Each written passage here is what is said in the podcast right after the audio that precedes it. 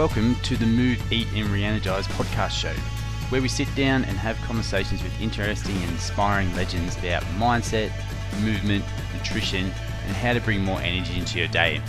In today's episode, I catch up with Darren Maroney, who has been in the fitness industry for 15 years and recently just started working for a YM, for the YMCA inside a brand new medium security prison. So I took a lot away from this chat with Darren, especially how he uses Stoic philosophy to show up with unconditional positive regard for everyone he comes across with inside the prison. So sit back and enjoy the chat that Darren and I have. Aaron, g'day, Darren. Hey, how you doing, Chris? Good, mate. And Um, anybody else out there? Yes. Hopefully, there's everyone else listening eventually. But listen, um, can you give us a bit of a spiel about um, you, your life, and how you are? Well, what's your life like at the moment, and what you're doing? Well, um, I've been in the fitness industry since um, probably late 2003.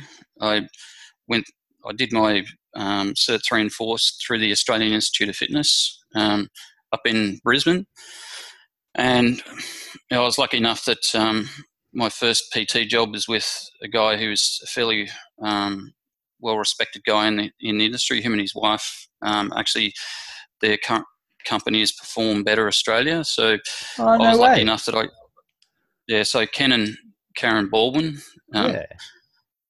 just name dropping a bit there, but uh, yeah, they, they were all my mentors to begin with, and I was lucky enough to work with them, and um, um, was involved in bringing the BOSU to Australia. I did a lot of stuff at FILEX and stuff in the early early days, so I got a lot of exposure through through them to a lot of different things in the industry, and then eventually um, left uh, Brisbane in 2006 and came down to Melbourne, and then I worked worked in various gyms. I started at Genesis at South Bank in Melbourne, and then um, was there for um, a good ten plus years there, and then I I moved to Virgin Active for a while when they opened it down in Collins Street. That's where I um, remember we met that on that morning. I met Dimity as well. Yeah, yeah. Um, we she both came and had a look caught through. up, and then Dim come down and have a chat with you as well, which was cool. Yeah, I mean it was an amazing gym. Um, pretty pretty phenomenal uh, facility. You know, I got to meet Richard Branson and um, you know experience the Virgin way of doing things. Um, and from there, I I I dabbled with going back to Genesis at South Bank, and the model they were using there changed a little bit, and it, it wasn't really my my gig. So I was sort of just floating around for a few months, and then I had applied for a job through the YMCA um, as a sport and recreation program leader at the soon to be opened Ravenhall Correctional Centre. So that that came through for me. Um, that was a very different setup to what I was used to being a PT. Like no more early mornings, late finishes. It was like a nine to five sort of setup, which was something that I hadn't done in a very long time. So that meant a change of um, sort of circumstances at home as well, where I went from being um, not there in the mornings and you know uh, picking my son up in the the afternoons from daycare and then eventually um, kindy and then school to working you know the nine to five sort of job. And it, it it's been a pretty good insight into the you know the, the challenges that a lot of the people that I trained over the years were experiencing you know working those nine to five hours where you just don't have as much time to do um, all the stuff that you want to do. Um, I'm lucky enough that I do get a Friday off so that allows me to obviously have a chat to you like this but also uh, you know get stuff done as well. So um, it's yeah, it's been a, it's been an interesting journey. And you know if you'd asked me uh, even five years ago would I be working in a correctional institution I would have said hell no. So and that's that's never a dull a dull moment working in a, uh, a correctional facility for sure. Yeah, I could imagine. So, like with that, tell us a bit more about um, about your time starting that gig. So, a lot of us, a lot of people know PTs or know people who've become PTs and gone on to other things. You're still in the industry, so but this would be like a totally different animal. Be really keen to see or hear what it was going from being a PT at Genesis and Virgin and going into this um, role? Yeah, well, it's um, it was interesting when I applied for it because I'd completely forgotten about uh, applying for it because uh, they'd had a huge response to it, and they'd had a hundred plus applicants for it, and it took them a while to to work they, their way through the um, the applicants to find the people they wanted to interview. So I got a phone call out of the blue one day saying, "Oh, this is the YMCA, and we want to interview about this position," and I completely forgotten about it. and um, it was, I think one of the one of the first questions they asked in the interview is, you know, it, how are you going to feel working in a you know correctional facility with with prisoners? You know, blokes that have made mistakes and um, you know that they're they're serving their time for the the things that they've they've done and you know, it was a really interesting sort of question too, because you know, I think never having had much to do with the police or you know, ne- never been arrested myself or committed any any sort of um, crimes or broken the, the law apart from getting the odd parking ticket here and there. Um, it was, you know, there was a a fair bit of reflection on what my whole attitude towards working with incarcerated people was because you know at times I, I, would have the attitude that a lot of people would have and that's like you know these blokes have committed a crime just throw away the key you know put them away and you know they're, they're not useful to society anymore these are um, men who who don't value um, anything apart from their own selfish needs and and wants and all that sort of stuff but you know kind of made me think that you know I'd hope that if, if I'd done something wrong, that people would give me a shot, that they'd see that I have some chance for redemption, that, you know, I can serve my time and, you know, pay my debt to society and then become a, a productive member of society again. And, you know, that was the thing that I tried to um, get across in my interview was that these are, are human beings. They've made mistakes. You know, that the law has decided that um, they need to spend time inside a prison to to make up for the mistake that they've made. But you know, for the most part, the the, the guys that we deal with are, are quite respectful. Um, you know that they realise they're inside prison, and they, they actually treat the time that they have with us at the rec centre as the, the best time for them during the day. Um, a lot of them feel like it's the only bit of freedom they get inside um, the prison because they can actually play a bit of sport, they can use the gym, or even just you know some of them just like having a, a conversation with you, just having a chat. And you know, it's it, has been uh, quite an eye-opening experience for me. So I think um, it's actually, I think, contributing to probably making me a, a, more understanding, a better person. But also, you know, I can apply that in coaching as well. That you know, I'm just treating each person um, as an individual and not pre- trying to prejudge them or um, you know, have a, a, preconceived idea of what they're like or an attitude that I'll take in. So, from that side of things, it's been a, a really, um, I think, as a person, I've grown a fair bit as well. I mean, I started the the training in October last year, and the, the facility actually opened middle of November. Um, huh. And in the the capacity of the prison's thirteen hundred, and we've got just below, I think, 900 men inside the, the facility at the moment. So, um, yeah, it's it, it's you know it's, there's a fair few guys in there, and you know that it's it, it it's what they call the Nordic model of prisons. So, um, basically, the whole idea is that it's it's designed like a university campus, so there's a lot of freedom for the guys to move around to go from place to place, whether it's to come to the gym. They have a lot of educational programs because a lot of these guys have, you know, they never finished school or they got halfway through school and dropped out for whatever reason. So, you know, and a big part of what the YMCA does um, at the prison, not only the rec centre, but they have a rebuild program there where they teach people skills like trades and skills that they can take away from the prison and um, secure employment because the two biggest problems that um, men that have been incarcerated have is finding a place to live and getting a job.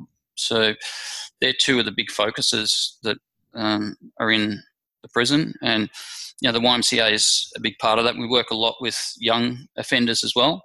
So um, trying to, you know, give these kids some guidance and mentorship that they may not get from uh, their family or friends outside. So, you know, the, the potential for impact on somebody's life inside this place is, is quite big. And I think that's probably one of the, the more satisfying parts of the, the job is that, you know, this time you spend with guys, it's, it, it's only for an hour uh, a day for each of the communities inside the prison. But, you know, that's, that's an hour where they can do whatever they want. And like, they're pretty much, how much? So the hour they come in is like that's their movement time and all things like that. They don't get much time outside of that, do they? To get no, not really, not not really. Like I mean, it's it, it's a pretty big place, um, and it you know they walk over and they the the correctional officers uh, let them in and they come in and you know we we um, we program like we book certain sports like you know for example it might be volleyball uh, but we also have a gym attached there, so the, the guys are free to choose what they, they want to participate in. Uh, we're quite flexible as well. If there's not enough people for volleyball, we, we have um, basketball rings. Um, you know, we've got soccer goals there. Like it's it, they, they've really spent a lot of money. Like it was a five hundred um, million dollar, uh, so half a billion dollars they spent building this place, and we um, were you know, with a lot of the stuff, especially the outfitting of the, the rec center itself, it was almost like an open check. Like the, the amount of like sporting equipment they got was phenomenal. Like there's there's a big oval in the middle of the prison with um, soccer goals that we play soccer out there. There's football goals out there, so they can play footy. Footy's a huge one there. Love volleyball. There's a lot of islanders in there as well, so volleyball is a big sport that they like to, to play as well. So, you know, we we get uh, myself. I'm you know I'm not a big soccer player, and um, you know I get exposed to sports that I, that I, don't play either. Like we can participate um, in some of the sports. There's some of them I choose not to because there's too much chance I might get bloody injured, like roll a knee or an ankle. But you know, we're free to we're free to participate if we want to. If there's not enough, um, you know, there might be one or two people short. So you know, there's an expectation there. If you know we feel that we can, we can participate as well. And the, the men really enjoy that as well. They like having a bit of bit of banter out there, and they they give you a bit of crap and you know trash talk you a little bit, but it's it's all in good good spirits. Yeah, cool. So tell me about the the say the first day you had the inmates that they were coming through to you to get their first sort of um, activities and recreation and stuff like that. What what was that like? Oh, it was that was a full on day because one like we had oh, about six weeks worth of training before the, the there were any men in the prison at all, and you know we had training in you know what to do if an incident kicks off, if two blokes decide to start fighting, or um, you know there was a big um, emphasis on mental health as well because um, you know 40% of the men that come into the prison have some kind of diagnosed mental health problem. That's people that have been diagnosed. So you know, mental health. You know, if you've got a mental health problem and then somebody locks you up, takes away your freedom, then you know that that doesn't make you feel too too fantastic either. So, you know, there's a lot of a lot of stuff um, around, um, you know, having to interact with people who um, are, are, not mentally well either. So, and I, I think for the for the men when they came in, there was a little bit of apprehension as well because at first, um, when they the first lot of guys came in, they assumed that we were correctional officers. We were just wearing YMCA t-shirts and that we were part of the um, the correctional staff, and so they were a little bit standoffish towards us at, first. So, and you know, just just trying to you know break the ice with with um, men that you'd never met before and you know the same for these guys being in a new a new prison, new environment. Um, you know that they, they were used to because majority of the guys that were brought in were incarcerated in other prisons, and they were handpicked to um, come into the, the prison because they wanted they obviously want to make it the the, the showcase as far as a, a new prison goes. So, um, you know, we these guys that that they chose were you know better behaved and, and all that sort of stuff. So, you know, we weren't getting um, the worst of the worst sort of um, when it came to that um, sort of the behaviour of the prisoners. And it's a medium security prison, so you know we, we don't get too many of the, the high profile people that you would see on the on the news and that sort of stuff. But yeah, it was. I mean, it was it, it was an intimidating um, experience. But you know what? At the end of the day, like I said, you know, you, you, speak to people with respect and treat them like human beings, and you know they know that it's a privilege to be in there that could be taken away from them if they misbehave. So, you know, we, we, we didn't have too many too many issues with with that, but yeah, there's there was still that that little bit of a, apprehension, not ever having worked in a in a prison before either. Like, yeah, now it's a it's an intimidating environment to go into. Like the the front when you go in through the front, it's like you go through like an airport security scanner. There's they X-ray your bags. All of your bags have to be see through. All of your uh, food containers have to be see through. You can't take um, larger than a liter bottle through security. It has to be empty. Um, so you know, even going through through that, and then they use retinal scanning for the security to get in. So you know, there's all these processes you have to go through, and then you have to draw keys. You carry around a, a personal alarm. So um, as much as I said that, that you know the guys that they've they've got in there are better behaved, it's still a prison.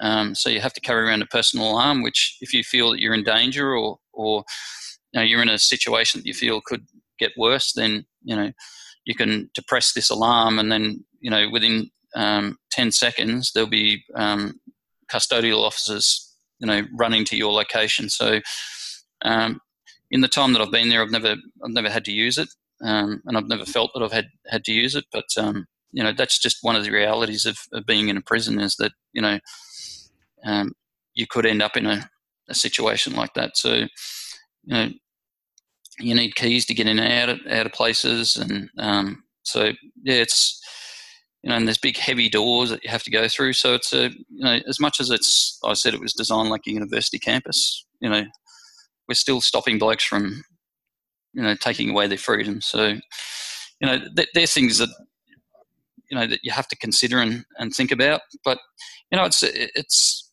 it's a fun job. Like I said, not every every day is, is the same. But um, you know, after a while, you know, one day does sort of blur into, into another. But yeah, it's. I must admit, it was. You know, you're you're like any first day on any job, you're a bit nervous, and especially right, yeah. because it's we're, we're not. Uh, I'm not operating like a, a normal PT does. So we're, we're doing more sort of gym instruction work in the gym, and then you know, when it comes to the sports, if we're not participating, we're like umpires or we're keeping score or, you know, that sort of stuff. So, um, yeah, it's, you're not always super, super active, but, um, you know, there's a lot of um, just overseeing the, the, things and organisation and, and stuff like that. So yeah. there's plenty going on behind the scenes as well. So I guess the where I want to go with the next part is like with what you were saying with like the first day, never been in this environment before, and then I guess every day you come through that security check in, and there's guys that have had their take their freedom taken away, and yet you still have to show up with this that un- unconditional positive regard of each person when you're talking to them, so you don't have that thing in your brain, so in the back of your mind. What do you have anything that you work through, or think anything you repeat to yourself to keep yourself in that frame of mind, like? This person, yes, he might have stuffed up obviously they have because they're there. They're stuffed up, but they are still humans and they're still here to try and get better. So how, yeah, what do you what do you do to keep yourself in that that like that like I said that unconditional positive regard mindset where you're there to help everybody? Well, I think the big thing for me has been um, probably two or three years ago, um, I remember talking to a guy who was opening a gym, a local gym, and we had a chat because I, I, was interested in maybe working there, and um, we we got to talk, and he mentioned I mentioned something about uh, the way that my coaching style was, and he said, "Oh, you should check out the Stoics," and I didn't, I'd never heard um, about what that was, so I went home and I, I, I looked it up, and I came across you know people like Marcus Aurelius, Epictetus, Seneca, all these old um, philosophers. And one of the big tenets of, of, the Stoic philosophy is that you, you have a, a, a sphere of control or an area that you can control, and that's things your thoughts, your actions, and your words. And that there are things outside of your control that um, are going to challenge you every day, and you can get angry about them, you can get frustrated about them, but uh, you need to recognize what you can control and what you can't control. What I can control when I walk into the prison every day is my attitude, how I engage with people, um, what I think of them. Obviously, if I keep you know negative thoughts, then that, that's going to you know it's going to become very obvious um, straight away that my my mindset's not where it should be. So I must admit the uh, that the the stoic uh, approach to things um, has been really um, important and crucial in keeping that that whole idea that um, these people have value.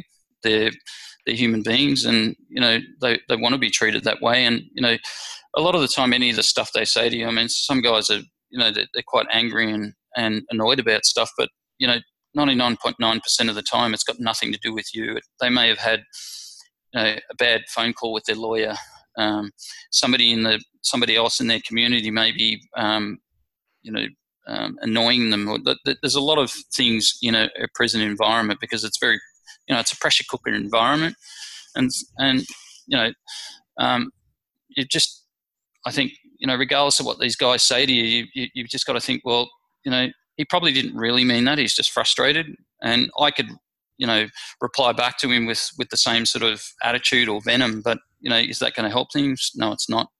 And you know i must admit that that those um, readings of the stoics as well as ryan holiday who wrote the ego is the enemy and i was um, just about to ask you that. Yeah and what's the obstacle is the way? Yeah yeah yeah. Um, that's I must my favorite book. Read a lot of his a lot of his stuff as well and i kind of like that stuff because it, it some of the like I've if you read through meditations, some some of it, and even the stuff by Epictetus and Seneca, it's pretty heavy reading because it's it's you know it was written thousands of years ago, so you know a lot of the language doesn't you know it, you may not understand it completely. Whereas somebody like Ryan Holiday is is kind of taken that and kind of converted into a more modern um, um, know, a setting, I suppose, and you know makes it easier to to apply um, each day. And the one thing that I do, um, which I'd never done in the past before, I actually bought his book, The Daily Stoic Journal, which is it's oh, a yeah. year's worth of reflection. I don't do all of the reflection. There's supposed to be a, one of the big parts of Stoicism is you do a morning um, journal and on what you're going to do that day and what you're going to work on, and then in the evening you, you reflect on how your day's been, what you did well, what um, you need to work on. Um, and it's kind of a mind dump at the end of the end of the day. So um, I find the morning's not good for me because the mornings are when I do most of my exercise. Because obviously, with my change in schedule, mornings are about the only time that I get now to do any any sort of exercise. So I found that just the journaling in, in the evening, and it just poses questions to you every day. Um, there's a week's worth of questions, and then each it's um, there's a topic that um, each week goes through, and it's actually quite interesting. Some of them are quite challenging questions, and I think it just it, it constantly challenges your mindset. You know, are, are, you letting you know tiny things that are outside of your control get on top of you when you know they, they don't have the power to get on top of you because they're beyond your control. So, um, yeah, I found that's been um, probably the, the biggest uh, influence on me keeping a positive mindset. But also too at work, like we catch up regularly um, with our manager and um, our supervisors there. You know, reflect on feedback that we get, but also just to remind us that you know, we, we, we regardless of what happens, we've got to maintain this this positive um, attitude towards these guys because you know we're we're an important part of um, what happens every day.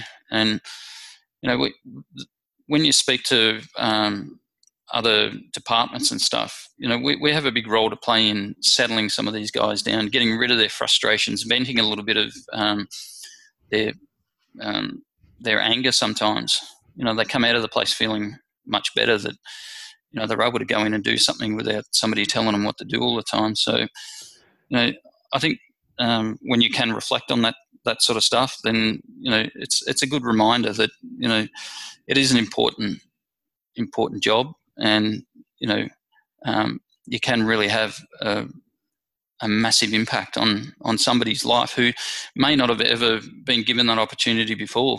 So um, yeah, it's I, every day I walk in there. It's you know, it's I, I try to make sure that I'm I'm going to be the best part of somebody's day. I mean, I think that was a big thing when we were doing P, PT as well. Is that you know you could be the best part of somebody's day. You know whether they have a morning or an afternoon session. You know the, their day or the day previous to that may have been absolute garbage, and you're the, like the the brightest spot in their day. So I try and take that attitude. Yeah, that's awesome, and it's kind of like it's really cool how the stuff that like the the, the little challenges and the things you're dealing with with the guys in the prison is sort of like what everyone's dealing with outside of prison, but in a different scenario. They're in like a yeah metaphorical prison that they're in, having to do the things that they need to do. Like the, the inmates have to follow the rules all day, every day, and when they come yep. to you, they get to play around with their wants, which we were just talking about before we went live with the recording. Needs versus wants kind of a thing, and you guys giving them autonomy to choose to do the things that they want to do, which is like super important. Yeah, it's and um, the prison also is um, it it also has a, a like a forensic what they call forensic mental health. So there's parts of the prison where there are guys who have um, they're incarcerated, but they um, you know are suffering with mental health problems. So we play a big role in that. Even just um, not all of the stuff that we do in the prison is active. There's a lot of passive things that we do, like um, we might play Uno with them, or we might play um, gin rummy or uh, backgammon, or you know things that allow them again just to take their mind off um, whatever is you know annoying them at the time, and you know to have a, a friendly face that is not a custodial officer, you know, as, as friendly as they are with the custodial officers sorry, the custodial officers is the, the politically correct term for prison guards. We're not allowed to call them prison guards anymore. They're uh, custodial officers. So um, it's probably yeah, as much as a positive change. That even sounds good. Yeah, yeah. There's another nickname the uh, prisoners have for them, but we're not we're not supposed to use that.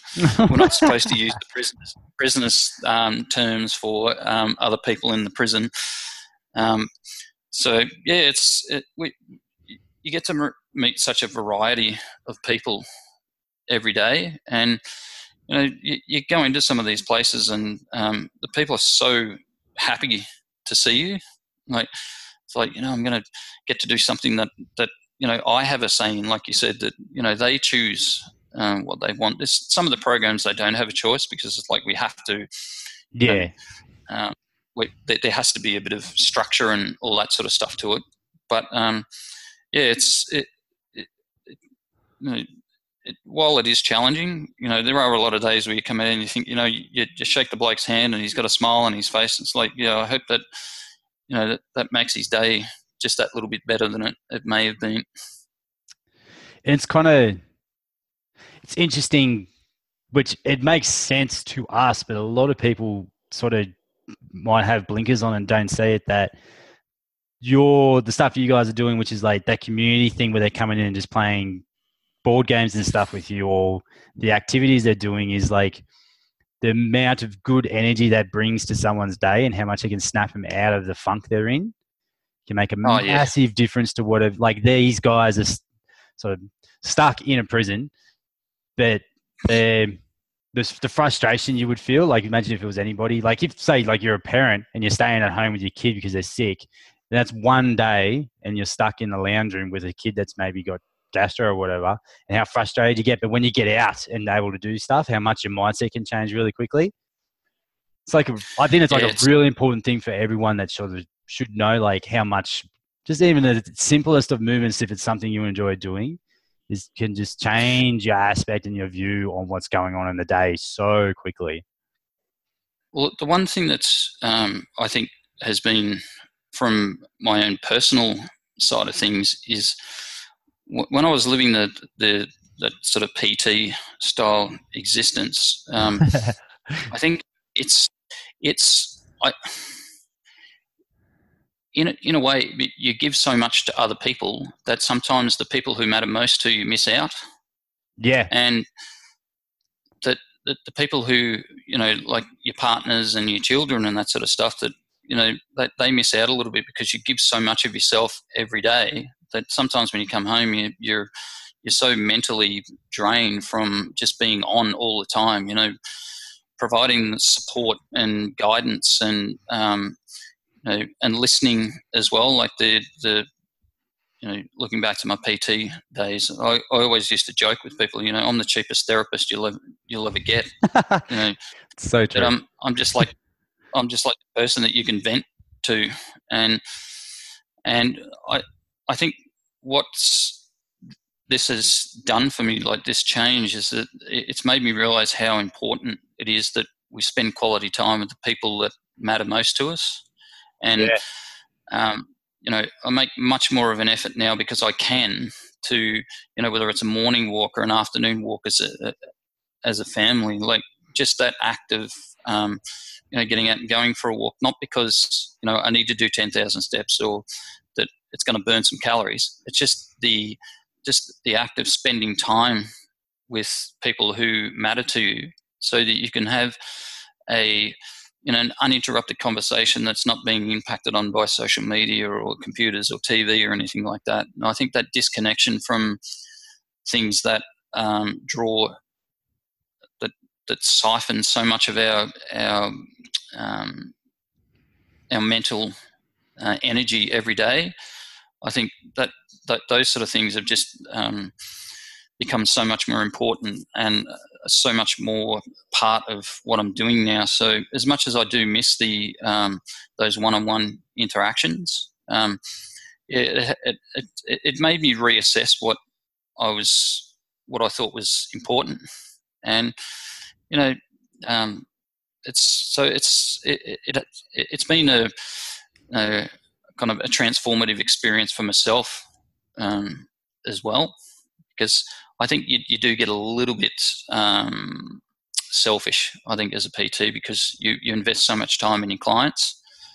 And I think, yeah, being able to step away from that a little bit um, has been good for me. Although, I, through the YMCA, I have um, I've been working the the Western Bulldogs Football Club have a program down here called the Sons of the West and the Daughters of the West, which is a, a health and well-being program they run for ten weeks. And um, working for the YMCA, you, you get free membership uh, to to use any YMCA club um, anywhere. So um, I was going to the local one, and um, I got to talk to the staff down there because obviously when they see your, empl- your YMCA employee card, they're interested to know where you're working and all that sort of stuff. And um, the manager at the, the club is looking for somebody to run one of the group fitness programs for this Sons of the West program.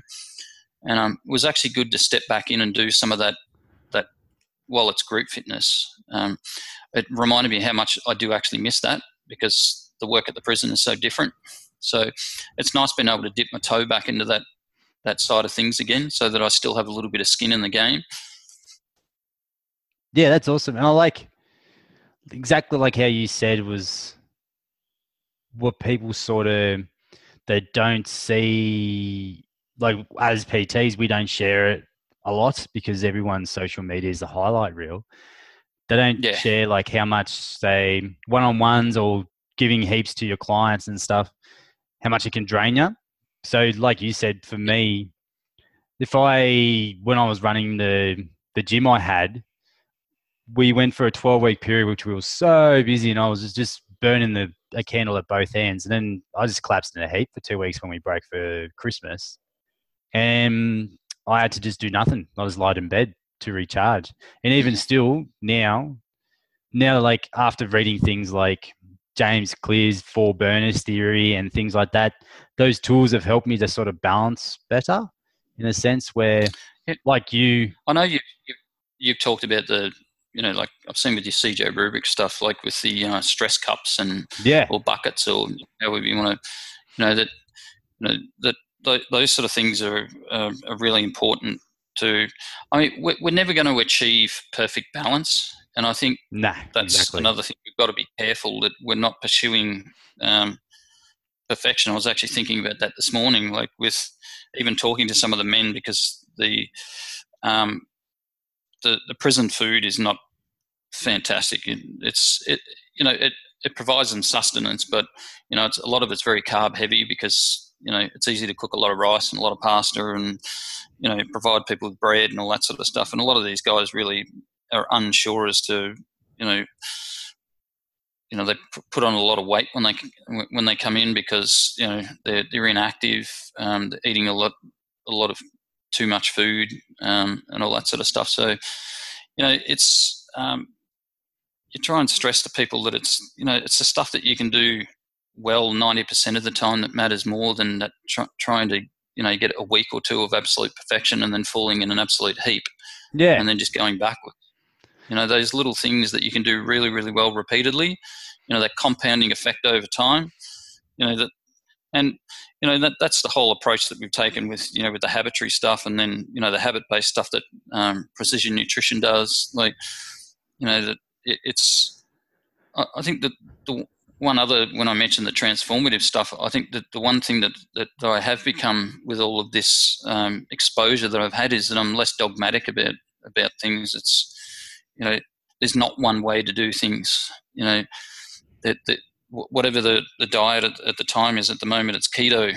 Like everybody's, yeah, you know, not everybody, but you know, the, the zealots that love the low carb lifestyle and you know, telling everybody that you know keto is the way to go because it's going to cure cancer, and it's it's basically you know the answer to you know humanity's woes as far as diet goes. You know, not everybody can do keto. You know, some people can; they have the ability to to remove you know most of the carbohydrate out of their diet, but you know, for a lot of us, that's that's just about impossible. So, you know, while I could take my hat off to the people that can do it, you know, it's not for everybody.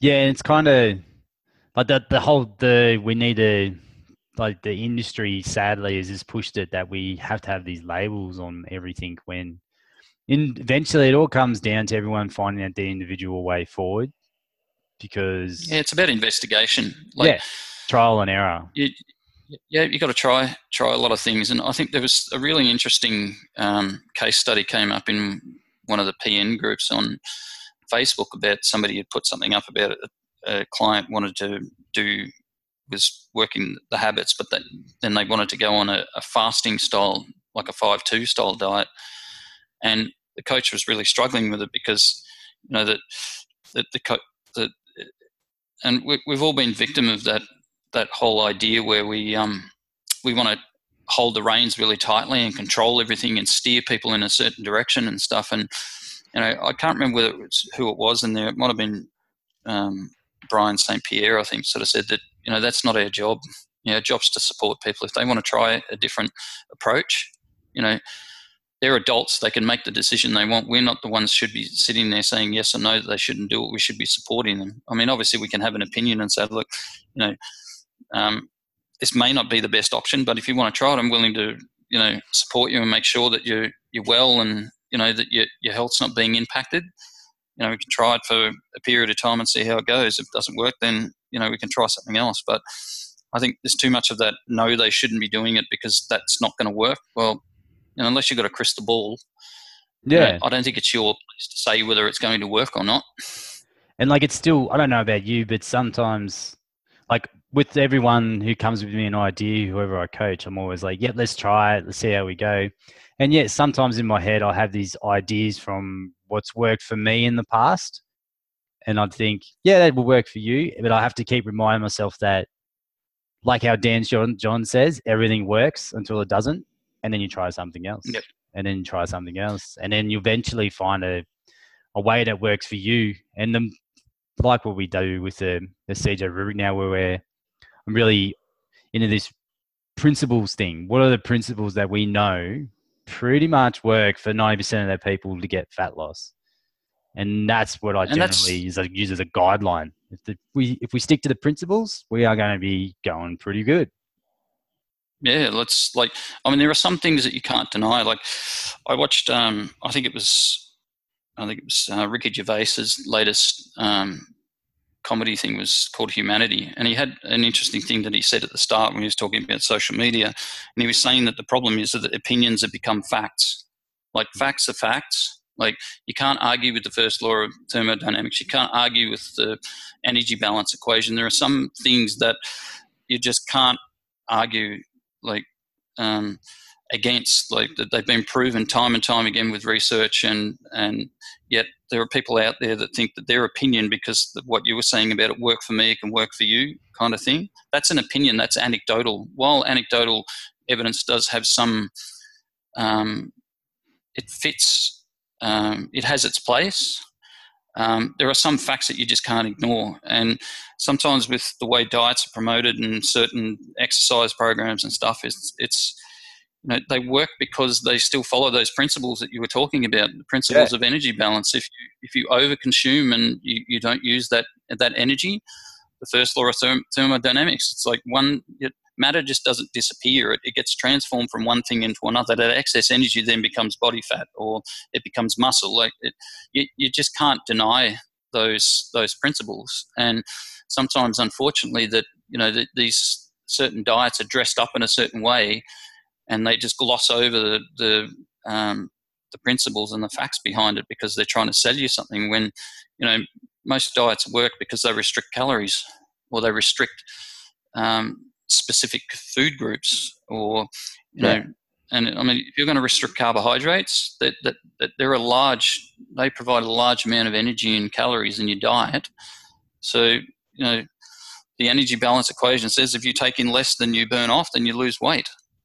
Yeah. It's whether or not you can sustain it for an extended period of time and whether or not it actually starts to impact your health and, uh, and the rest of it as to whether or not it's going to be a long term um, of long term benefit for you and whether you're an adherence.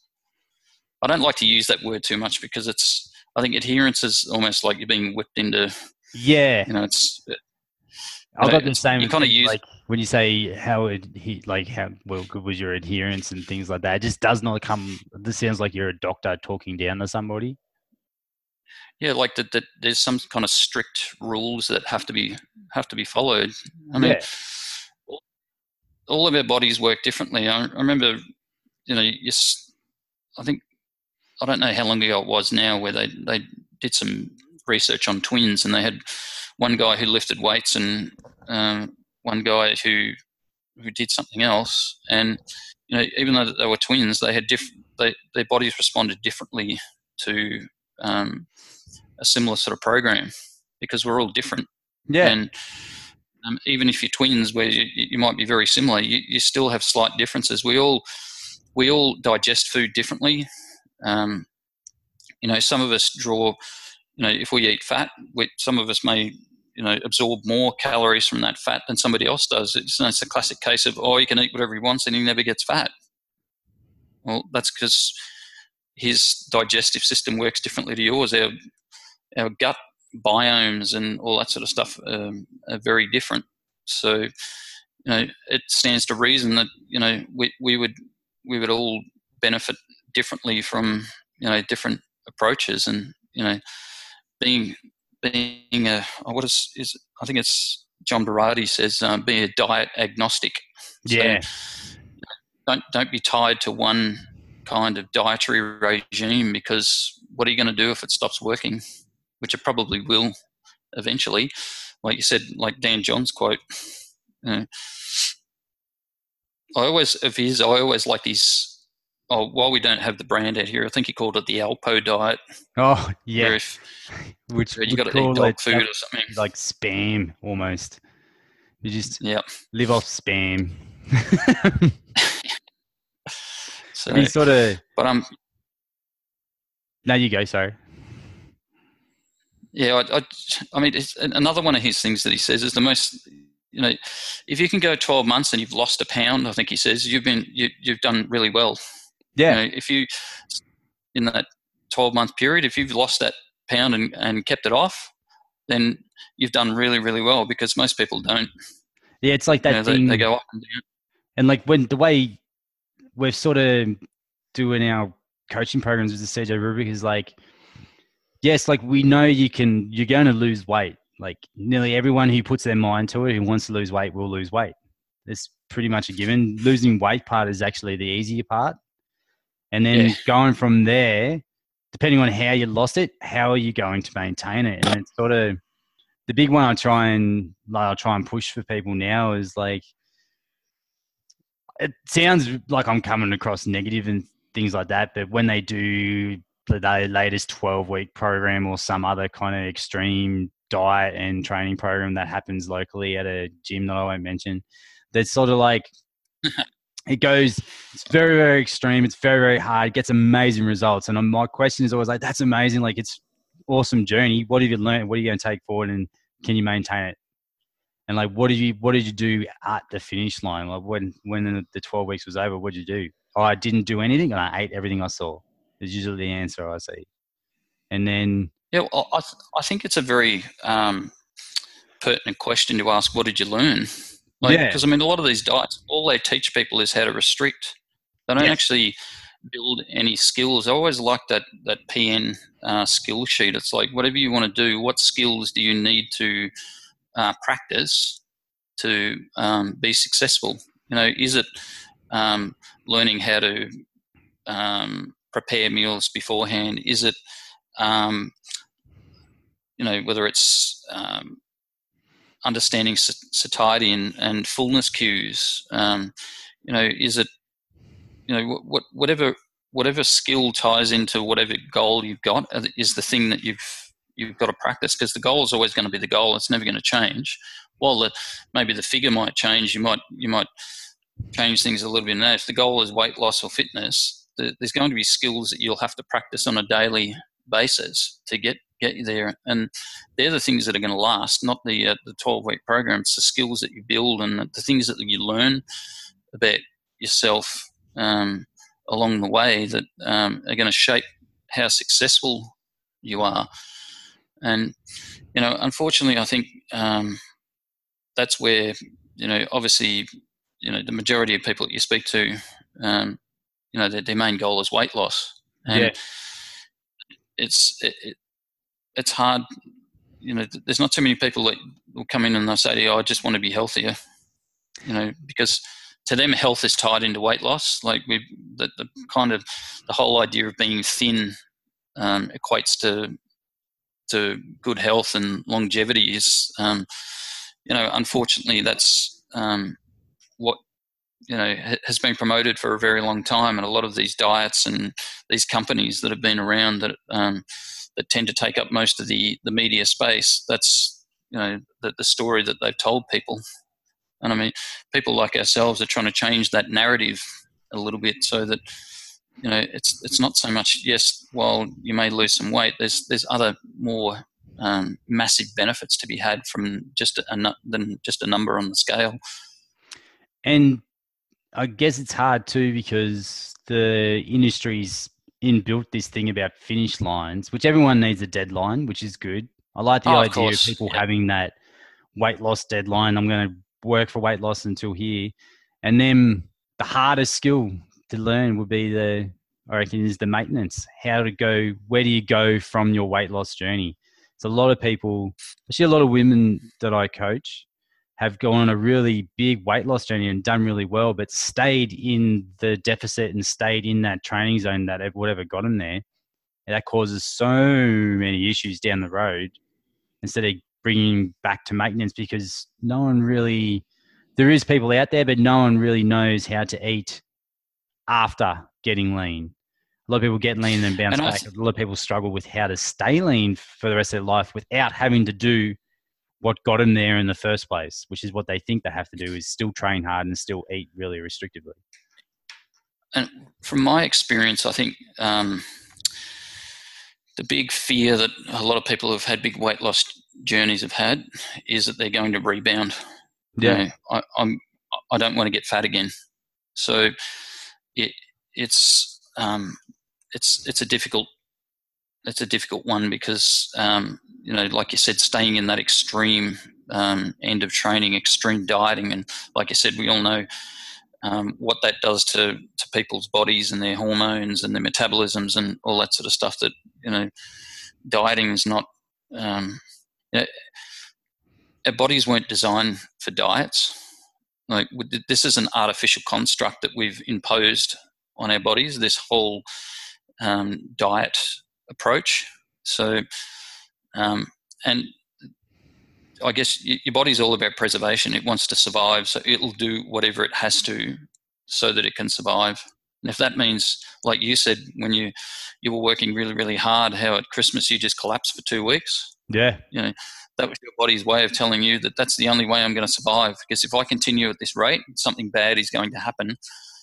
So, you know, you, you, you yeah, our bodies are much smarter than we give them credit for, and a lot of these diets are trying to outsmart a body that is much smarter than the diet will ever be. Because, um, well, I mean, a lot of the diets have a singular approach, and we're such a complicated system of cells and all that sort of stuff that you know a singular approach just um, it'll fall short eventually because there's just so many other things that at play that um, that you know that, that that kind of singular or mono approach to, to everything, um, why it loses its its effectiveness over time because our bodies adapt. You know, anything that you do that, that creates an adaptive response. Sometimes it's positive, and unfortunately, for a lot of the people that we see, that adaptation is negative. Yeah, and it's kind of the way these systems or these diet systems are set up. Like they're really popular, famous ones that we see on the internet. Like they put you in these restrictive states from, or just in intense states of training and nutrition that your body will set itself up to make you rebound, which is out of almost out of your control. Where in the sense it will make you feel more hunger and make you feel more cravings and drop your energy to make you want to go out and find whatever it is that's not nailed down and eat it and sort of like what you were talking about before we got on the call about the hungry brain and things like that.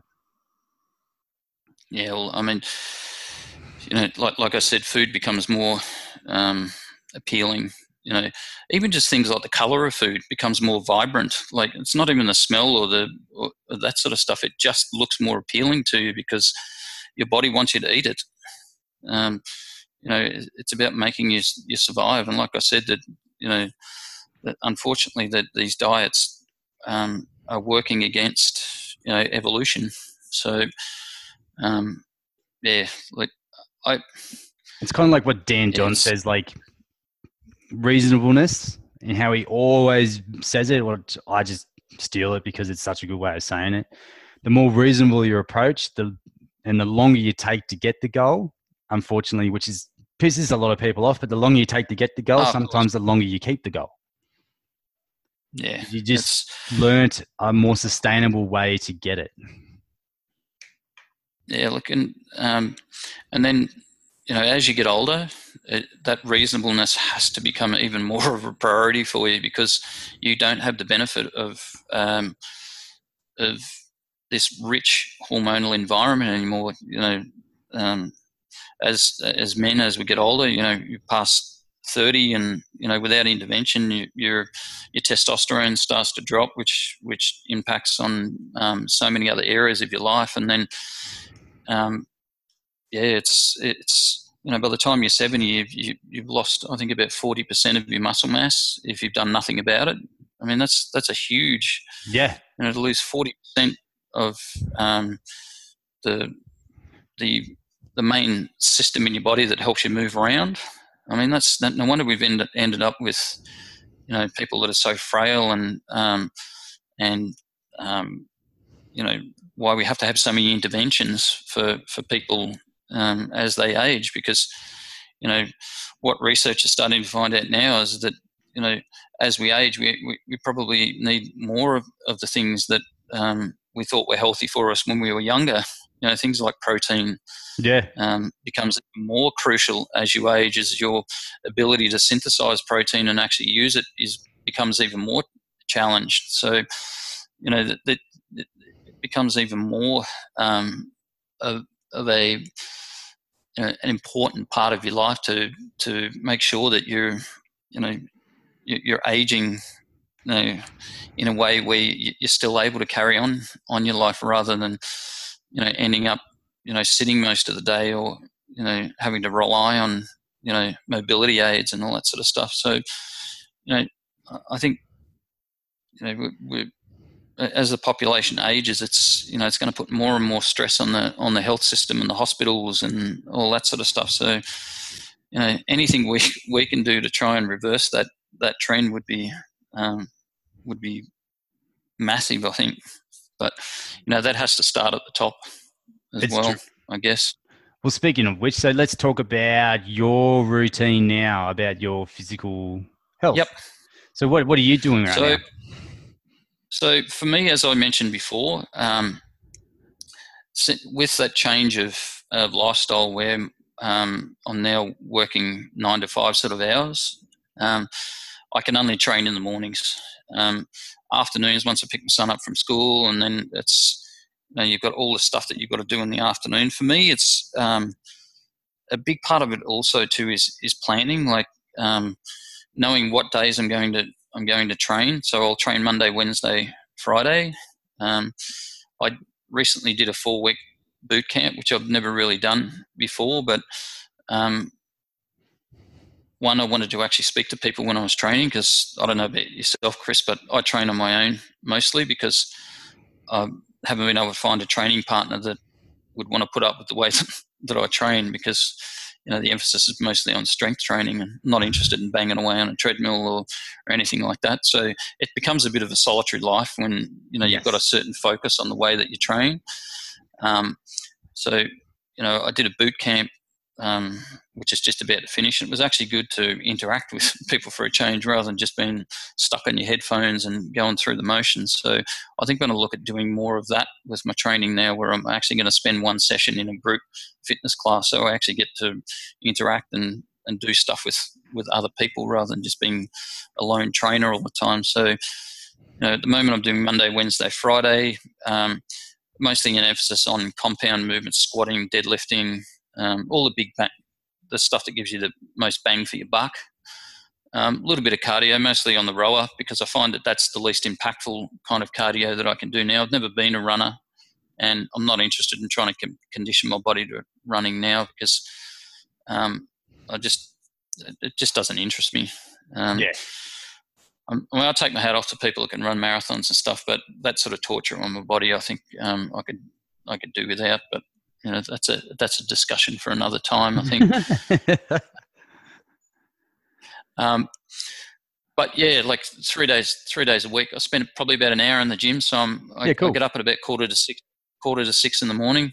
Um, uh, I think the other thing that's uh, that is most important is that you have your gear ready to go. So when you get up in the morning, you can just put all your, your stuff on. There's nothing worse than fumbling around in the dark, waking up your partner or or anybody else in the house because you can't find your keys or um, you, know, you can't like find that, your water bottle. Um, you know? Decision fatigue thing. The less decisions you have yeah. to make before you get in the car and get to where you want to go, the better. Yeah, it's it's why I guess you know nowadays when you go into a supermarket why people are so confused about what kind of food they should be eating because there's just too much to choose from. Yeah, you know, that even, even, there's so many products like, telling Netflix is making people get anxious. Yeah, yeah. It's like how many how many too much choice now. Yeah.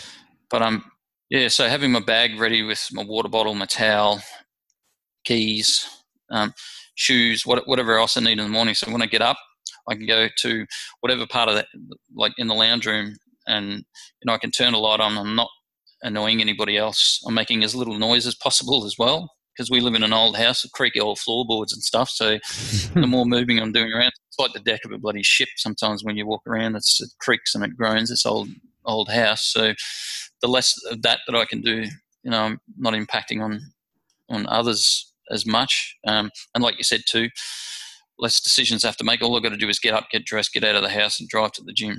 So, and that comes also too with, you know, things like lunch preparation and stuff like that you know, having all that stuff done the night before, um, you know, while it may be a laborious task, once it's out of the way, then you can sit down and do whatever you whatever you want to do, whether it's watch Netflix or, you know, heaven forbid, talk to your partner for for more than five minutes. um, and you know just just to take that that you know just use time to create time. It, yeah, it may sound I like, like that. a, That's really good. You know, you know, you, we've all got the same amount of time in, in the day. Um, and I know a lot of people say, oh, you know, I'm, I'm, time poor and all this sort of stuff. Well, maybe you're just not making the most of the time that you've got because, you know, you're relying on what you can remember in your mind to do at the time rather than having, again, it comes down to those habits and those skills. Like, um, and, you know, at least then you can set up your schedule where everything's done. You've had your dinner, you know, done all that sort of stuff. You can sit down. Then you know, it's going to be much easier to um, create a sleep, a good quality sleep pattern, which I found has been massive for me because you know that PT uh, lifestyle, it, it's not conducive to um, having a normal life because I found the one thing that I did find, and it was a joke amongst our friends, was I couldn't go to the movies. Like it yeah. wouldn't matter which movie, yeah. what the greatest movie ever made. Halfway through the movie, I was asleep. Yep. Because I was just so tired from being up at 4:30 in the morning to be at, at work for those those early sessions that you know if I wanted to get eight hours sleep in, you know, I had to be in bed so early that you know it, it's almost antisocial. It was another element of, of, my life that meant that I, you know, I, I wasn't interacting with people the way that I should. And if I was up, um, I was like a bloody zombie you know, and the conversations you were engaged in weren't very, um, um, you know, meaningful because you, you, you, were tired. And, you know, there's nothing worse than going out for dinner with your partner and in the middle of dinner you're sitting there yawning your bloody head off. And, oh, yeah. You know, I think, and, you know, this, I mean, look, there, there were sacrifices to be made. We all make sacrifices with the work that we do. And that was one of the sacrifices that you made that, you know, unless you were hanging out with other PTs, other normal people, like, you know, for me, if I got past 10 o'clock, it was like a record. That was another joke we used to have. You know, your friends would say, oh, what the hell are you still doing up at 10 o'clock? And you're still, you're still um, talking. Like, so, you know, having that, that later start and, um, you know, just being able to go to uh, bed and, and have this regular sleep pattern now, I think has been massive um, as well. But again, it's you know being able to turn the phone off, put the iPad away, you know, so you're not getting that that stimulation um, late at night, and then trying to trying to go to sleep. So um, yeah, there's there's been and all of this stuff hasn't happened at once. It's it's been it's you know it was very challenging not to not to be sitting in bed at ten thirty at night, you know, scrolling through Facebook or through emails. So you know it, it's just been a work in progress, you know, and you know, so yeah, that's pretty much my schedule. Three days, and then those other two days in the morning is when I'll um, I'll go for a walk with my wife early in the in the morning. Yeah, cool. You know, and then weekends are a big thing um, for us. Like because I work on Sundays, that's shortened our weekend. So you know we've got to make the most of that that one Saturday that we've got. But as you as you'll probably find out, as as um, is it it's Theo, isn't it? Yeah. Son. Yep. You know, as he gets older and he starts to get um, pastimes and you know sports and whatever other things, you know, they eat into the, the, the time that you have. So it's yeah, it's just finding that that balance and you know just working on it. Um, and yeah, so um, it's it's I guess knowing that you know trying not to you know we're not reinventing the wheel here. We're just trying to make it work a little bit better i think. So um, and like i find like, for me three three days a week is enough. If i if i yeah. if i try to if i try to muscle in an extra session just don't get enough recovery. And i think that's the other thing that i've had to embrace as i've got older is you know it's about the quality not the quantity you know, when I was 25, yes. I could belt, belt the crap out of myself. Like I remember some of the training programs I was doing, where I was squatting heavy three times a week, and you know, I was strong as an ox, but I was I was beat up. You know, you always had you know shoulder niggles or knee niggles or back niggles or something was always always um, hurting. And now it's it's like you know three times a week's good, and if I if I don't feel like you know going one day and I might just go for a walk instead, that's fine. Like, that's the other thing I think I've learned to accept as well is that you know I might do three sessions one week and only two the next. No, it is what it is. You Yeah. know, this is the long this is the longer game, and Exactly. you know, you'll have you'll have weeks where you might only might only get one session in because of public holidays or you know school holidays or whatever whatever it is. So you know you just make the most of the time that you have and know that you know if you don't get to the gym, even going for a walk, you know it's going to do wonders for your mental health. And without your mental health, you're not going to train physically for too long. So you know that, that it's all part of the puzzle. And it's sort of like you said, it's it's all part of the puzzle, which you keep trying different things and things will change over time. For like, I remember just before Theo came, I was able to train heaps and I trained heaps leading up to that big Spartan and, and then did the Spartan race and two days later Theo was born. And then since then, being able to get the same amount of training load has been impossible. And that's nearly two years ago now. And the thing that I neglected early on in the first year of him being born, especially was that walk, like you said. When I can't do the training, the first year I just got the strops and just sort of chill at home with him. Instead, when I started realizing and started re-looking at everything I was doing and sort of like what are the principles, what are the things that I know that make me happy since like when I gave up drinking, the things that I knew that made me feel better about myself when I stopped drinking and things like that. And then going back to the basic basics and then walking was like the, the default. If I was a red light day, if I went out for the walk, I knew everything would be all right after that mentally for myself because I'm even from when I was talking to my parents, if I don't move, I'm a shit person to be around. Like people can ask Kat, people can ask Theo once he's able to talk. I'm just a shitty person. I just like I stir people and I get crabby. But if I get that walk in every day, well, they even that's just an hour 30 minute walk in every day just makes the biggest difference. And I reckon this, it's the same for everybody. And like you said, where you like how you're figuring things out moving forward, going into um, our lives as we get older, is like sort of what's the minimal effective dose we can do to get what we want so we can spend our time in other avenues which are more important to us as we get older. And I think is like our family and That's things. yeah, and that's min, that minimal effective dose is going to be different for everybody, and it's not something that you know. It's taken me a long time to um, to discover what that is, and you know what I've had to I've had to injure my body to find out what minimal effective dose actually is, and I think sometimes. As unfortunate as it is, you've got to stick your hand in the fire and get burnt. Find out that it's hot. You know, yeah, we have to i think sometimes our learning curve comes from doing stupid things Yep. like I remember unfortunately yeah, doing stupid stuff through training and just like everyone does through their life. And the things you learn from the mistakes is the biggest thing. And people are sort of scared of that failure. But it's actually that's the Yeah, stuff like- that you get so much better at.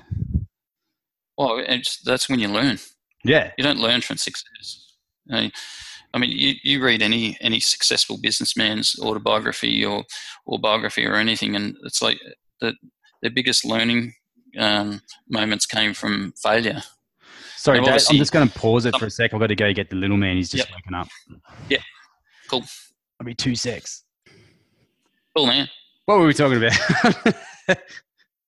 I think just you know, um, you know, just the learning from your mistakes. You know, yeah. I think like and like you said earlier that you know most people's social media is just a highlight reel of all the great stuff and you know the the, the mistakes and the and the the the bad things you know are, are such a smaller part because you know we all have this persona that we project and we want to make sure that you know I guess for a lot of us is that the persona that we project is one that is of somebody who's got their shit together and they know what they're doing and everything's you know fantastic and you know that it's it's nowhere near as bad as I mean it's just yeah I think I think um, that's where I guess social media sometimes can can be a bit of a minefield I think because we're we're not always seeing the true um, side of people. I mean, you only have to look on Instagram to see that, you know, you, you, if you've got a, a certain asset that you can, you know, show at different angles on there, then a lot of people enjoy that. You know, yeah, a lot of people get quite famous and probably make a living from it.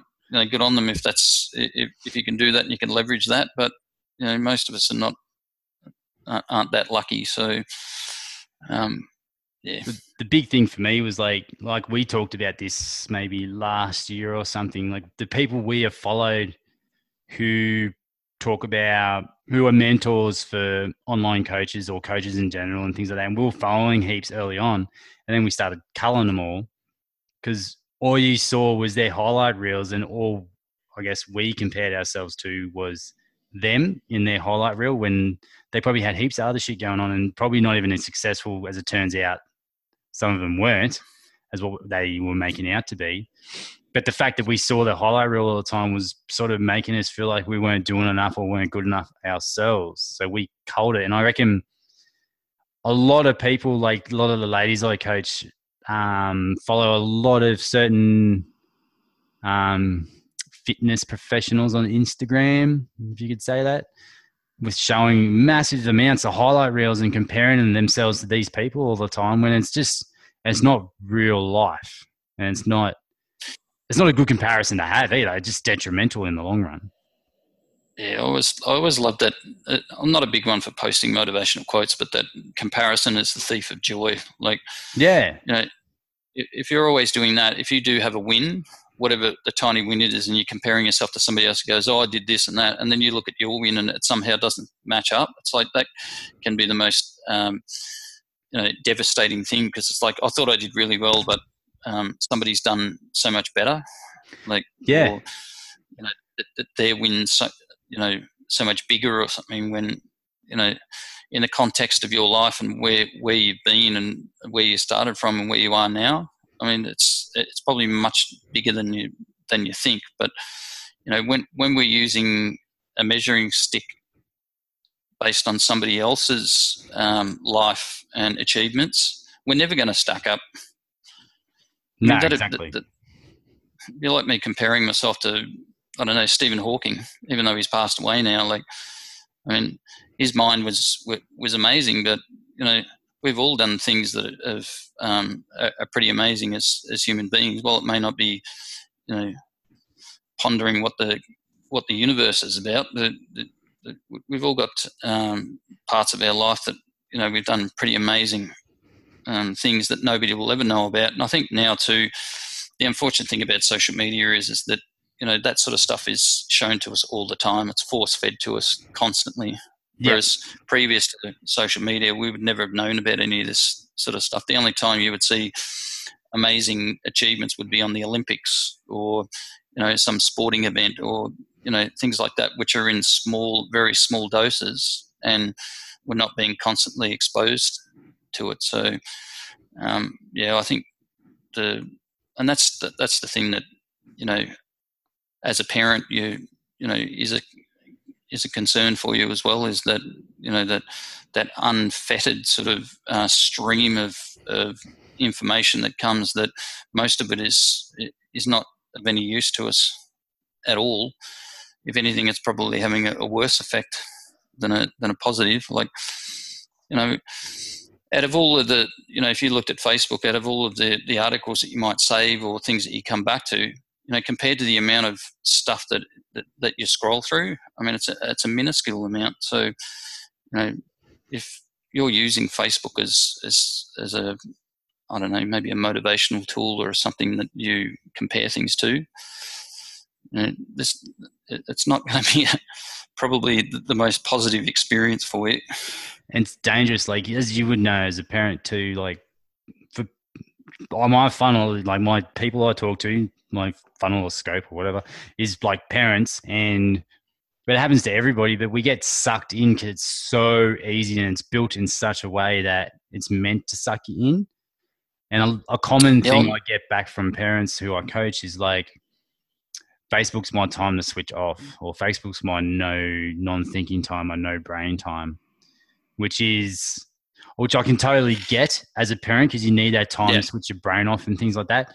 But the detrimental side of social, like this social media stuff, is just huge. Like the fact that you can get stuck in there and the way it's built is that it meant, it's meant to keep you in there for an hour or more without you even realizing you're in there for that long is one thing in itself. But the stuff that you see and how it affects you, like yeah. when we used to watch news to get the news and used to read the paper to find out what was going on around the world, it's now in your face all the time. It's but also too, I think the way that up. the news, but also to the way the news is presented now is is that it, it's almost it's like the, the news is doing the thinking for you. They're not presenting the news to you; they're presenting an agenda or an angle, and whereas before, like the news was presented and you would make your own mind up. Whereas now there's a lot of opinion presented as facts. Like I mentioned before, that you know just because somebody's got um, an idea and it's it's you see it a lot, you know, especially with social media, is who can shout the loudest. Yeah, know, is the exactly. person that is looked to as as the leader. When you know, there's a lot of people out there that are that are giving out health advice that shouldn't be. Um, they shouldn't be doing that, but Facebook and, and Twitter and, and and platforms like they give people a you know a platform to stand on and yell their their opinion out when all it is is an opinion. But if you can, um, I guess, um, how would you say it? You, you, can get people emotional about a topic enough, then they'll start to start to believe what your opinion. You, they start to think that your opinion becomes fact when the facts are, are completely different. So, and I mean, we, we some of the groups I follow in, in Facebook, you see it um, all the time. But I think the best, biggest thing I, I did on Facebook was I just I had a big cull of a lot of stuff in there because a lot of it was just not it was not adding any value at all. Yeah. All it was doing was annoying me, and you know, and I think that's like you mentioned when we were talking about before with that whole stoic stuff is that you know the only control you have is what's going on inside your mind and the way that you project yourself, the way that you respond to people, your attitude, your thoughts, your actions.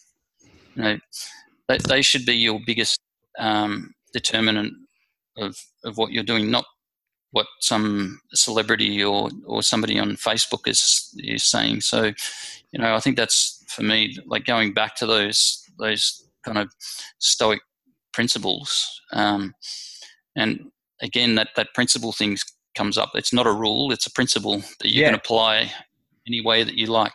And speaking and, of that, that's what I was going to go with next. Like, so if you had to give principles on, like, we use the big three: movement, nutrition, and energize. What would your principles yeah. be? Like your elevator pitch to someone to say, these are the principles on what we know is to help you get lean and stay lean. What would you? What What are your principles? Oh, I think one. whatever you're going, yeah, it, it's. I think for me, just you know, it, I think it was um, Coach Stevo when I first came across um, his stuff, and it was he had a, a questionnaire thing, and it was like, you know, things that you're willing to give up, yeah. things that you weren't willing to give up, you know.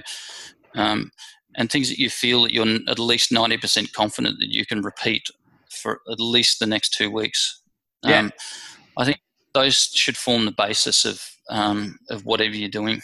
And you know, for some people, they they may not have an idea, which is why they follow um, you know some of these diets and stuff because people are just confused. They don't know, so they think, well, if I follow this, then that's going to give me the results that I want. Um, yeah, I think elevated pitches have never been something that I've been that that that good at. But pretty, especially yeah, I think when there's like lots of concepts. But the way you just said it, then I reckon pretty much nailed it. Exactly like the and Dan John talks about it in his book Intervention. Like, what is the advantage of getting this goal? What is the disadvantage of getting this goal? And what is the advantage yeah, of not getting what, the goal what, and things like that? Yeah. So, what are you willing? Uh, because there's going to be uh, things that you are willing to give up, and yeah. then there are going to be non-negotiables. And the non-negotiables are obviously going to be things, probably things like time with your family, um, you know, uh, sleep time, you know, th- those sort of things. But then there are always going to be negotiables, things that you are willing to um, to give up. and that you know you, you, you could replace with with you know some exercise or you know what, whatever what, whatever it is. So I think once you identify what your negotiables and your non-negotiables are, that gives you a bit of a clearer picture of or one where your starting point is, and you know, and then as you go along, you can you know that you know if you give yourself a two-week window, then you can you know reevaluate once you get to there. You know, is this too difficult? Well, if it is too difficult, then we we dial it back a notch. I think that's the other thing too with a lot of these diets is, you know, you got to dial it up to ten right from the word go. Like there's no lead in, or yeah. if there is a lead in, that's very very short. You know, I, I know um, there's no intensity the, the, nozzle. There's always yeah, always like, ten. Yeah. There's never a yep. two or three or six. Everyone, no one has the Atkins, ability to do a ten all the time. I don't know anyone who's able nah, to do that. Nah, I mean, like you said, when you were working all those long hours in your gym, you can that's that's that's unsustainable. You know, and I, I know I remember I think when the Atkins diet uh, first came out, there was I think a two or a three week period where they allowed you to adjust like the way that I can't I can't remember. I think Atkins as a was it a low carb diet? I think it yeah. was, and it so allowed Atkins you time the, to. I think I've got the book on the shelf actually. It's a book from my mum had, but yeah, it's like a two week or three week lead in to get used to the higher fat content. Yeah, so you would you, you would start to start to remove yeah. carbs out and then get used to eating more fat, which I guess makes some kind of kind of sense. But then I felt for the people who couldn't. You know, what if you what if you didn't um, deal so well with that, you know, yeah. for whatever reason, whether in your digestive system. You know, some people the worst thing they can do is start, you know, messing around with their macro ratios because it just creates all kinds of bloody havoc. Yeah, and, um, exactly. And like that whole the template, everything like template template program, template um, nutrition, all those kinds of things. Like that's why I like Dan John's traffic light system so much is that it makes so much sense. There's days we're going to wake up a red light. There's days we're going to wake up a yellow light, and there's very, very, very rare days we'll wake up and we're green. And sort of like I've been using this new app as a test to sort of see what's been going on from Joel Jamieson and his Morpheus app. And without a doubt, just because being a dad to Theo and the stay at home dad, I'll get up to him if he wakes up at night and he's not the best sleeper. I've just looked at it before. I've been going for three weeks and I've had the first day I had a green light and I haven't had a I haven't had a green light since then. I had one red light and the rest has all been yellow. And like waving up and down inside the yellow light zone is just sort of I don't think people sort of get that we need to be flexible in our approach. Like you said with your training, how some days might be one train session, some weeks might be three. The more flexible you are, and the more you know how to be flexible, the more chance you're going to have success long term and keep it forever, whatever results you do get. If it's just a I mean, template and do this, I'm, you just burn out eventually. I'm very careful to not say that because I train three days a week that you should train three days a week. Some people can get uh, two days a week maybe enough yeah. for them. I think the other reason I train three days a week is because I'm one of those weirdos that likes the gym. Like yeah, exactly. I like going like to the personal gym. preference. I like the environment you know, some people absolutely hate it. Like I was talking to a, a, a, woman in the boot camp group, and she says, "Oh, I always see you in there lifting weights and stuff." You know, and I didn't go one day, and she said, "Oh, we didn't, we missed seeing you in the gym in the morning." I said, "Oh, look, I'm only doing these two boot camp sessions a week because I'm not used to this kind of training. It's very high intensity, um, short rest periods. Um, you know, I'm used to training with longer rest periods and and that sort of stuff." And I said, I it would be silly for me to continue my other training while I'm doing this because I'm robbing Peter to pay Paul. So yeah, exactly. Um, I just I recognised that you know for this four week period that things are going to change a little bit. You know, it was good to do something different and test myself a little bit and know how much I hate certain forms of exercise. But you know, sometimes you got to you got to do stuff to find out what you what you don't like and what you do like. And that's the other thing too is I think um, there's the shades of grey with finding things out. Like, I always like the idea that while you may not like it, it may have the potential for to become likable down the track. You know, if for me running is just something that I don't don't really like, but you know, uh, when I first started rowing, I hated it, but it, it it wasn't as detestable as running to me. So it became something that I didn't mind doing. And I think sometimes you've got to do something for long enough to find out whether it has potential for something that you think, yeah, oh, this is not so bad. I reckon I could do this once or twice a week.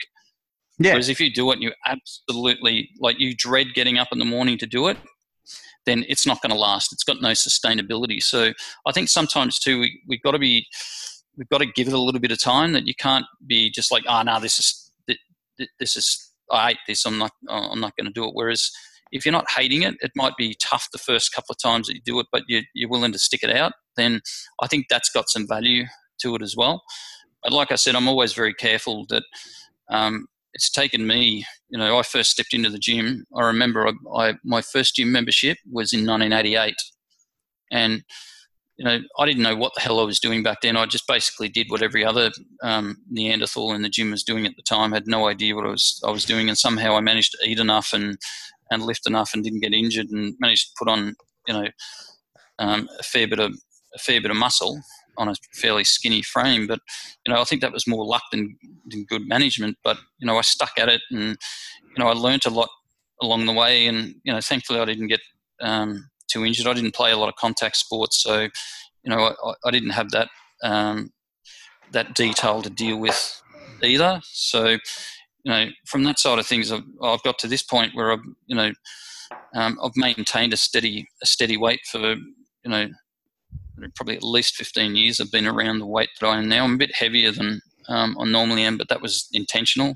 I do those things every now and then. Play, you know, they're almost like games. It's like, you know, can I get to this to this weight, maintain my strength, uh, not feel like I'm I'm going to injure myself, all that sort of stuff. Because I think sometimes you just need to do those things just to mix things up a little bit, and also it reinforces the principles that you're um, that you're advising people to use. Like, if you don't believe yeah. in those principles yourself and that they don't work, then how could you sell it to, to, to somebody or be a coach in that? So, I know that you know I increase my protein intake and increase my energy intake overall, and and you know lift heavier weights and all that sort of stuff. That I'll I'll get a corresponding um, effect. You know, I get stronger. I get a little bit a little bit heavier. So, yeah, I think you know when you know what you're doing especially with certain things, um, you know, it's okay to experiment to to a point, but then you know that you know that if you are going to train with heavier weights, that creates a greater stress on the body as well, and you know you may need a little bit more recovery. You know, you may need to make sure that you're getting to bed earlier. You know, getting extra sleep or making sure that you're, you know, doing a little bit of foam rolling or stretching or whatever it may be. So, yeah, I think uh, I know. I think as trainers, we we like to experiment on ourselves a fair bit as well because you know I think that just makes us better coaches as well. Yeah, it does. So it's like if it doesn't work on us, there's no point trying to teach it to anybody else because we haven't we don't know how it works. So that's the kind of thing. But I really like how you said like basically how it's doing that. If you're nine percent confident you can do it, then it's a good thing to do. And if you're excited to do it, like the other one I like to hear is like if it's not a hell yeah, it's a hell no for now. So when you wake up yep. in the morning, if something's not giving you a hell yeah, I'm keen to do it, then eventually over time, if it's still a hell no, a hell no, and you're doing it anyway, you're just going to end up hating the thing. And then yep. I really like what you said too about the like every now and then challenge yourself with something and then go back into your the what Dan John calls it that um, park bench workouts and the yellow I call them the yellow zone workouts yeah, bus, where you just keep what is it, the bus, up. The bus stop the bus stop workouts, isn't it? Or yeah, is that so what he uses? Park uh, bench bus. is the, the the one as you do. You show up every day, do the work, leave room in the tank to come back and do it again tomorrow. Yep. And then the bus bench is the one where you go hard. It's on a timetable. You're on a time limit. You're catching the bus to get somewhere. So you're doing the program to bust your ass to get a really good result. And Most because yeah, I think ninety percent of the time you do the yellow zone stuff, the park bench, and then that little bit every now and then throughout the year. He says there's like two four week periods roughly in a year. He reckons for most people where they can do the bus bench workout, where they can really put in and challenge themselves to some degree. Yeah, and I think, um, unfortunately, I think um, some programs like you know, CrossFit, i have stopped bashing CrossFit. I used to, I was a bit of a you know CrossFit basher because of what they did, and you know get up get up on your bloody pulpit and preach about how crap it is and all that sort of stuff. But you know, it, unfortunately, I think it's created this idea that every workout has to be a, a, a personal best, or that every workout has to be some kind of um, endurable event, like that. You know, by the time you get to the end of it, it's like you know, you know, sweat's just fat crying you know that that kind of you know Fitspo type um, approach to to exercise, where it's like, you know, if you don't feel like lifting weights, you go in there and just ride a bike for fifteen or twenty minutes. You walk out of there feeling better than you walked in. Then, you know, it's it's served its purpose. Yeah, it's kind of like. Unless you're competing uh, as an elite athlete or something like that, or or you know you have a specific you know performance goal in mind, um, there's no point you know, belting the, the suitcase out of yourself every time you go into the gym just because you feel that you, you have to. So, um, yeah, that's, I, I think, but, you know, that sort of wisdom comes with age as well, I think. It's true. And I like, I'm going to, unfortunately, I'll have to leave it there to get the little man some. Oh, food. no, no, mate. I'll, yeah, yeah. I reckon that, that last point's really good in the sense like, at the moment, unfortunately, a lot of things that are really popular are those bash and crash type workouts. There is good gyms out there that look after people, but generally, oh, of course, here there's people that are just getting beat up. And like for most, Dan John, Pat Flynn, these guys all talk about the same thing. Just go for a walk. For most people, going for a walk and learning how to eat where you can get lean while just doing the walking will set you up for the rest of your life because you just figured out how you figured out the secret how to be lean and do the minimum amount of work. So you don't have to destroy I, yourself in the gym to do it. Like I, the group session i did the other night with 20 guys who were all my age and older most of them carrying extra body fat you know there's a few skinny guys there but you know probably at least 70% of them were you know well above um, their body weight was well above where they needed to be. You know, um, they were supposedly an advanced group, and after the first session, I knew they weren't advanced. But I mean, the, way that I set up the workout is you've got three options here, guys. You choose the option which is most suitable for you. You do have an, op- an option to, to go a little bit harder if you want, but you know this is not about um, beating the person next to you. This is just about you being able to work with what you feel that you can do. Because I think a lot of workouts just don't give you any leeway at all. Like they're they're Agreed. they're very they're very strict, um, and you know they're just they're not tailored to to people's abilities, and you know that's I, I think almost um, an an indictment on the whole you know industry really. The way that it approaches a lot of things is that it doesn't have a personalized element to it. It has this one size fits all and that's just it's not going to work. Uh-oh. No, exactly. Uh-oh. And it's on the yeah. you in the background. It's um just throwing stuff around the office. It's sort of like oh.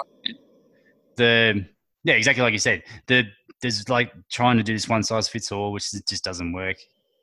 and I really like like leaving on this note, what you said in it was like during the talk was the quality over quantity.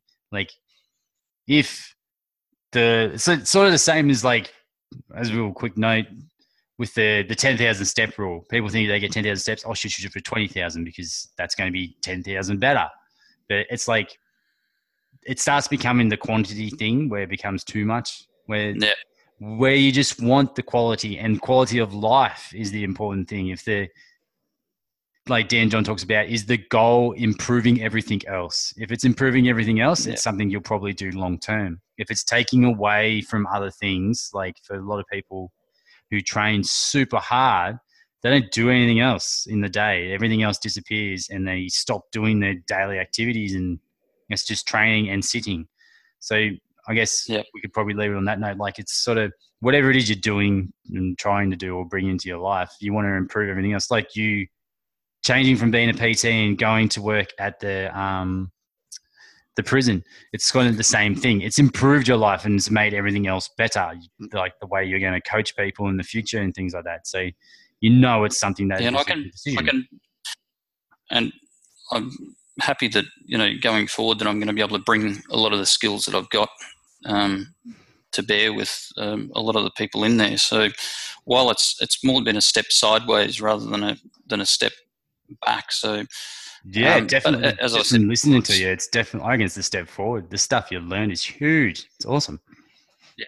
Uh, look, man, I t- tell you what, you know, while I'm not walking a mile in some of these guys' shoes, like when you talk to them, you're like, like, yeah, it's it's sobering when you walk out of there sometimes and think, yeah, some days where I think my life is is pretty bad, and then you know, you talk to some of these guys and you think, well, my my life is is hundred times better than theirs has ever been. So, you know, I, I think it's it, it's yeah, it's it's been a very sobering experience so far for me to, to know how much I've got and you know, as I said before, how much I was missing out on when I was being a little bit more selfish. Yeah, exactly. And it's kind of that's really cool. So let's just let's mm. finish up. What what's a big takeaway? Yeah, cool, or what's a question that you wish people would ask you about health and fitness? That's a good one. What do you wish people Um, would ask you ask to like an answer from you for? Uh, look, that's that, that's, a, that's a good one. Um, yeah, I, I think the one I the, the one I get um, asked most is, do I have to give up carbs? It, it's I think it's the one question that maybe not so much wish that people would ask me, but it's the one I get asked most is, do I have to give up carbs? And It's like no. If you want to give up carbs, give up carbs. Carbs, but you know, know that there's going to be a, um, you know, are you can you give up carbs? Are you willing to give up carbs? Like, um, but yeah, it's it, it's probably the question I get asked. Um, the one I've been asked most since I've been in the um, in the prison. There's guys coming up and asking me whether I have to give up carbs, and it's like, no, you just have to just change the way that you're you're using carbs. You know, Yeah, that's a really good way of saying it. I like that.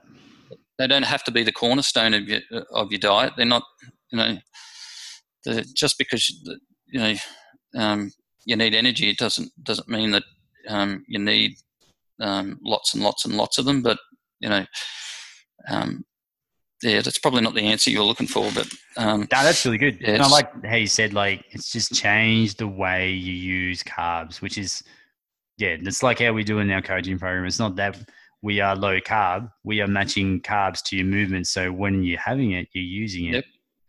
And Yeah, the, the one thing that I, that I do, the one thing that I, that I, one little point that I try and um, stress to people is, is that one little thing you can do is on the days when you're going to exercise, you can eat, eat eat a little bit more carbohydrate closer to when you exercise or after you exercise. Outside Yeah. of that time, you don't need anywhere near as many carbs as you think you do. No, it's And- it, and like that's the biggest thing is like when like getting people understands like you don't have to stop eating carbs. It's just that we eat too much. It's the way the society is built around us at the moment, and we don't need to eat as much as that. And once you figure that part out, the rest of it becomes really easy or Yeah. simple. Comes really simple. Easy is the wrong word. Comes Well, yeah, I think yeah, yeah, it becomes simpler. Nothing, no- nothing's, nothing's ever easy, but you know, when you can make it simpler, I think that's that's that's a good thing. But, yeah, but mate, I'll, it's been fantastic talking to you. Hopefully, I'm having, um, you know, I hope people can get some some usable, you know, you know, tips out of what we what we spoke about because um, everybody's experience is different. But you know, like we've stressed, it's you know we're trying to trying to coach people and help people from a, a principled point of view and not you know from you know, stuff that's not sustainable or you know we're not we're not trying to trying to sell you the next amazing 12 week program at all Yeah, and like I'm going to get you back on too because there's a few questions I was going to ask you about how you structure health and fitness stuff around your family and things. So we'll do another tattoo. Yeah, I know. I, th- I think I think somebody asked that question. Yeah, um, Dawn asked the, it, which is cool. We can get yeah, to Dawn. later. But I think yeah, yeah, you answered Dawn. a lot of it anyway. But the really cool thing I reckon people should take away from it is what you're doing in the prison for the inmates is pretty much how people should sort of look at what they're doing for themselves if they want to improve their mood and just be more active and get leaner. Is the sense is like yeah, it's, yeah, doing things you enjoy, any, doing yeah, an unconditional take, positive regard is huge. That part alone, I reckon, is massive. And any opportunity you've got to be active, take it. Like if an opportunity yeah. comes up for 10 minutes to be active, be active. Like, because, you know, um, yeah, if, if you get a chance to get up from your desk and go for a walk for 10 minutes, geez, take it because, you know, it'll do so much more for you than you could ever, ever think it would. Yeah, exactly. So, love it, man. Thanks heaps for jumping on the call. Um, it's been great talking to you, and you know, hopefully. It... Thank you for listening to the Move, Eat, and Reenergize show. We'll have more episodes coming next week, and if you could like and share and give us a review on iTunes, we would greatly appreciate it. And just share it with all the people you think that this podcast episode would help. Thanks very much, and look forward to talking to you guys next week.